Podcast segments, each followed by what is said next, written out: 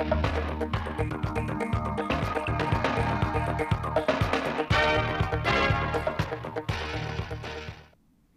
quý vị và các bạn đến với bản tin thời sự 16 giờ ngày 23 tháng 7 của Đài Phát thanh và Truyền hình Thanh Hóa. Chương trình đang được thực hiện trực tiếp trên 6 FM, tần số 92,3 MHz. Nhân kỷ niệm 76 năm Ngày Thương binh Liệt sĩ 27 tháng 7 năm 1947, 27 tháng 7 năm 2023. Sáng 23 tháng 7, đồng chí Lại Thế Nguyên, Phó Bí thư Thường trực tỉnh ủy, Trường đoàn đại biểu Quốc hội thành đã đến thăm và tặng quà các gia đình chính sách tại thành phố Thanh Hóa. Cùng đi có đồng chí Lê Anh Xuân, Ủy viên Ban Thường vụ tỉnh ủy, Bí thư Thành ủy thành phố Thanh Hóa, lãnh đạo Sở Lao động Thương binh và Xã hội và lãnh đạo thành phố Thanh Hóa. Đồng chí Phó Bí thư Thường trực tỉnh ủy Lại Thế Nguyên và các thành viên trong đoàn đã đến thăm và tặng quà các gia đình thương binh hạng 1 trên 4 Nguyễn Văn Thuyết tại đường Trần Hưng Đạo, phường Nam Ngạn, ông Phạm Quốc Hoàng, người hoạt động kháng chiến bị nhiễm chất độc hóa học ở đường Trường Thi và thương binh hạng 1 trên 4 Nguyễn Tiến Lộc, có vợ là thương binh hạng 4 trên 4, nhiễm chất độc hóa học ở đường Hàn Mặc Tử, phường Trường Thi. Đây là những người thương binh, nạn nhân chất độc hóa học đã chịu nhiều mất mát do chiến tranh gây ra, nhưng đã không quản ngại khó khăn, luôn cố gắng vươn lên, lao động và công tác, sống mẫu mực tại các khu phố.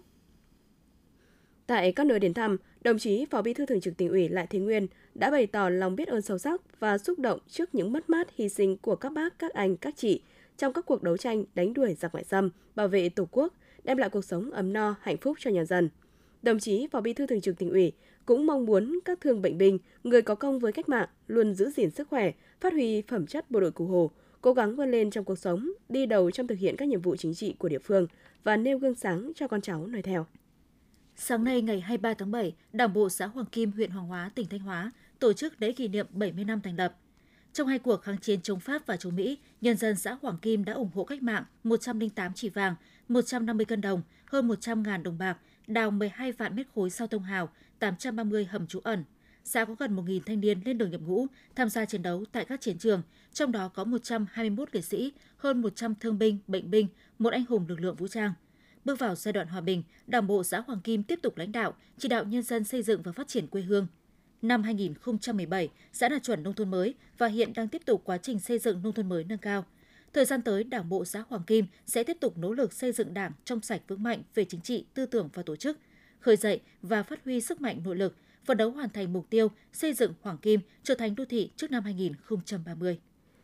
Thanh Hóa hiện có 169 hồ chứa bị hư hỏng xuống cấp, cần duy tu bảo dưỡng sửa chữa nâng cấp. Trong đó có trên 100 hồ chứa bị hư hỏng nặng, có nguy cơ mất an toàn cao.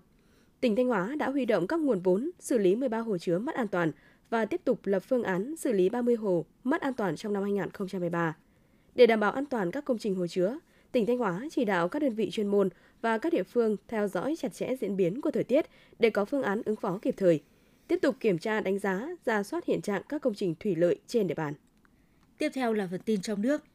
Ngày 1 tháng 7 năm 2023, Bộ trưởng Bộ Công an ban hành thông tư số 24 quy định về cấp thu hồi đăng ký biển số xe cơ giới – trong đó cho phép đăng ký xe tại nơi tạm trú. Theo đó, tại Điều 4 Thông tư 24 năm 2023, quy định Cục Cảnh sát Giao thông đăng ký xe của Bộ Công an, xe ô tô của các cơ quan tổ chức quy định tại phụ lục số 1 ban hành kèm theo thông tư này. Xe ô tô của cơ quan đại diện ngoại giao, cơ quan đại diện của tổ chức quốc tế tại Việt Nam và xe ô tô của người nước ngoài làm việc trong cơ quan đó.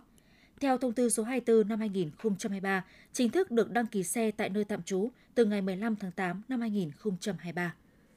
Giá thép xây dựng trong nước vừa ghi nhận lần giảm thứ 14 liên tiếp về mức 13 đến 14 triệu đồng một tấn. Hiệp hội thép Việt Nam VSA cho biết, nguyên nhân giá thép trong nước liên tục giảm là do nhu cầu tiêu thụ chậm. Bên cạnh đó, các doanh nghiệp thép trong nước còn phải cạnh tranh với thép giá rẻ của Trung Quốc khi nước này liên tục hạ giá thép xuất khẩu. VSA dự báo, từ nay đến cuối năm, tình hình tiêu thụ thép vẫn kém và có thể còn nhiều đợt giảm giá nữa, khiến các doanh nghiệp phải cắt giảm sản xuất. Từ đầu năm đến nay, tỉnh Bắc Giang thu hút đầu tư hơn 72 triệu đô la Mỹ vốn đầu tư quy đổi, lũy kế 7 tháng thu hút được 1.550,43 triệu đô la Mỹ, gấp 1,5 lần so với cùng kỳ. Để đạt được những kết quả trên, Bắc Giang đã tập trung quảng bá, xúc tiến đầu tư tại nhiều thị trường, đồng thời tập trung nâng cấp, hoàn thiện hạ tầng các khu công nghiệp giao thông.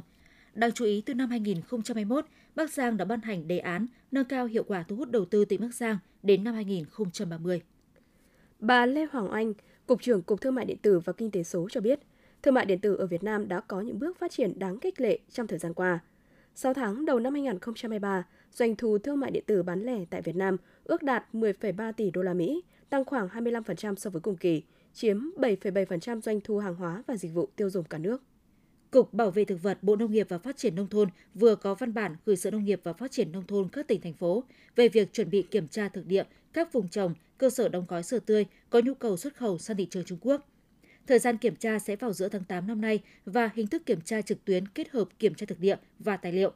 Cục Bảo vệ thực vật đề nghị Sở Nông nghiệp và Phát triển nông thôn các tỉnh thành phố chỉ đạo tri cục trồng trọt và bảo vệ thực vật, cơ quan chuyên môn của địa phương bố trí nguồn lực sẵn sàng để phối hợp với Cục Bảo vệ thực vật trong quá trình triển khai việc kiểm tra. Cục Bảo vệ thực vật Bộ Nông nghiệp và Phát triển nông thôn cho biết đã nhận được thông báo của phía Bộ Nông nghiệp, Thủy sản và Lâm nghiệp Australia về dự thảo yêu cầu nhập khẩu đối với quả chanh dây tươi của Việt Nam vào thị trường này. Theo đó, Cục Bảo vệ Thực vật đề nghị các tỉnh, thành phố chỉ đạo các đơn vị chuyên môn chủ động giả soát, tổng hợp các vùng trồng, cơ sở đóng gói chanh dây tươi đạt yêu cầu và có nhu cầu xuất khẩu sang Australia trong thời gian tới để sẵn sàng cung cấp khi có yêu cầu của nước nhập khẩu. Bộ Lao động Thương binh Xã hội dự báo trong quý 3 năm 2023, cả nước sẽ có khoảng 51,5 triệu người có việc làm, tăng 267.000 người so với quý 2 năm 2023. Bộ Lao động Thương binh Xã hội đề nghị các đơn vị địa phương thực hiện các giải pháp ổn định và phát triển thị trường lao động, đảm bảo hiện đại, linh hoạt, bền vững và hiệu quả. Bên cạnh đó, các địa phương cần tăng cường kết nối và điều tiết cung cầu lao động nhằm huy động và sử dụng hiệu quả nguồn nhân lực cho phục hồi và phát triển kinh tế xã hội, khuyến khích tạo việc làm trong cả khu vực công và khu vực tư, khuyến khích người lao động tìm kiếm việc làm và chuyển đổi việc làm phù hợp với năng lực và sở trường. Bộ Công an đã ban hành thông tư 24/2023 quy định về cấp thu hồi đăng ký biển số xe cơ giới với những quy định mới đáng chú ý. Trong đó, khoản 15 điều 3, thông tư 24/2023 từ ngày 15 tháng 8, Bộ Công an quy định tổ chức cá nhân vi phạm trật tự, an toàn giao thông mà không chấp hành quyết định xử phạt vi phạm hành chính thì chưa được giải quyết đăng ký xe. Như vậy, nếu không nộp phạt giao thông, người vi phạm sẽ không được giải quyết thủ tục đăng ký xe khác. Chủ xe buộc phải nộp phạt vi phạm giao thông trước, sau đó mới được đăng ký xe theo quy định. Thực hiện chỉ đạo của Thủ tướng Chính phủ tại công điện số 220 về tháo gỡ khó khăn vướng mắc cho công tác phòng cháy chữa cháy, Bộ Công an đã ban hành công điện chỉ đạo công an các đơn vị địa phương khẩn trương nghiêm túc thực hiện việc tháo gỡ khó khăn vướng mắc cho công tác phòng cháy chữa cháy. Với tinh thần cầu thị và trách nhiệm, cảnh sát phòng cháy chữa cháy công an các đơn vị địa phương đã tổ chức nhiều buổi tiếp xúc, đối thoại với doanh nghiệp để nắm bắt tình hình, trao đổi hướng dẫn, tìm ra các giải pháp hỗ trợ doanh nghiệp đảm bảo an toàn phòng cháy chữa cháy trong quá trình đầu tư, sản xuất kinh doanh trong đó thiết lập đường dây nóng của Cục Cảnh sát Phòng cháy chữa cháy và Công an 63 địa phương để chủ động tiếp nhận thông tin, hướng dẫn tháo gỡ khó khăn, vướng mắc về phòng cháy chữa cháy. Trên cơ sở tổ chức hướng dẫn đã tháo gỡ khó khăn vướng mắc được khoảng 10.000 cơ sở. Trong 6 tháng đầu năm, qua công tác thanh tra kiểm tra của cơ quan bảo hiểm xã hội, số tiền các đơn vị đã khắc phục nộp tiền chậm đóng bảo hiểm trong thời gian qua, thanh tra kiểm tra trực tiếp là 425,4 tỷ đồng. Trong 6 tháng đầu năm, cơ quan bảo hiểm xã hội đã ban hành, tham mưu ban hành 448 quyết định xử phạt vi phạm hành chính với số tiền xử phạt là 15 tỷ đồng. Đồng thời, yêu cầu truy thu tiền đóng bảo hiểm xã hội, bảo hiểm y tế, bảo hiểm thất nghiệp của 23.118 lao động đóng chưa đúng quy định với số tiền chi thu là 62,4 tỷ đồng. Yêu cầu thu hồi về quỹ bảo hiểm xã hội, bảo hiểm y tế, bảo hiểm thất nghiệp số tiền là hơn 37,6 tỷ đồng, tiền hưởng các chế độ không đóng theo quy định.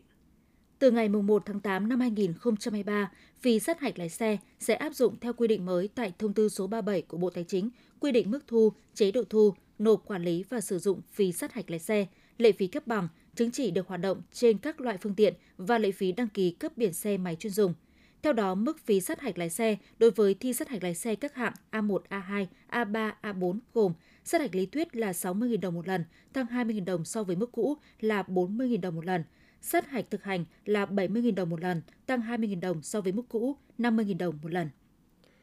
Theo báo cáo của Bộ Y tế, từ đầu năm 2023 đến nay, cả nước ghi nhận khoảng gần 15.000 trường hợp mắc tay chân miệng tại 63 tỉnh, thành phố, trong đó có 7 trường hợp tử vong. Trước diễn biến phức tạp của dịch bệnh, các chuyên gia khuyến cáo người dân thay vì tự ý mua thuốc điều trị tại nhà, khi trẻ có dấu hiệu bệnh, cha mẹ nên đưa trẻ đến khám tại các cơ sở y tế để bác sĩ xác định diễn biến của bệnh và tư vấn phương pháp điều trị thích hợp. Từ đầu hè đến nay, số lượng trẻ mắc viêm não phải nhập viện điều trị tại các bệnh viện tuyến trung ương đang có xu hướng gia tăng. Khi con trẻ xuất hiện một số triệu chứng như sốt cao đột ngột, đau đầu, nôn, ý thức không lành lợi thì cần đưa đến ngay các cơ sở y tế gần nhất để được khám và điều trị. Quý vị và các bạn vừa theo dõi bản tin 16 giờ của Đài Phát thanh và Truyền hình Thanh Hóa. Mời quý vị tiếp tục đón nghe chương trình tiếp theo của đài chúng tôi.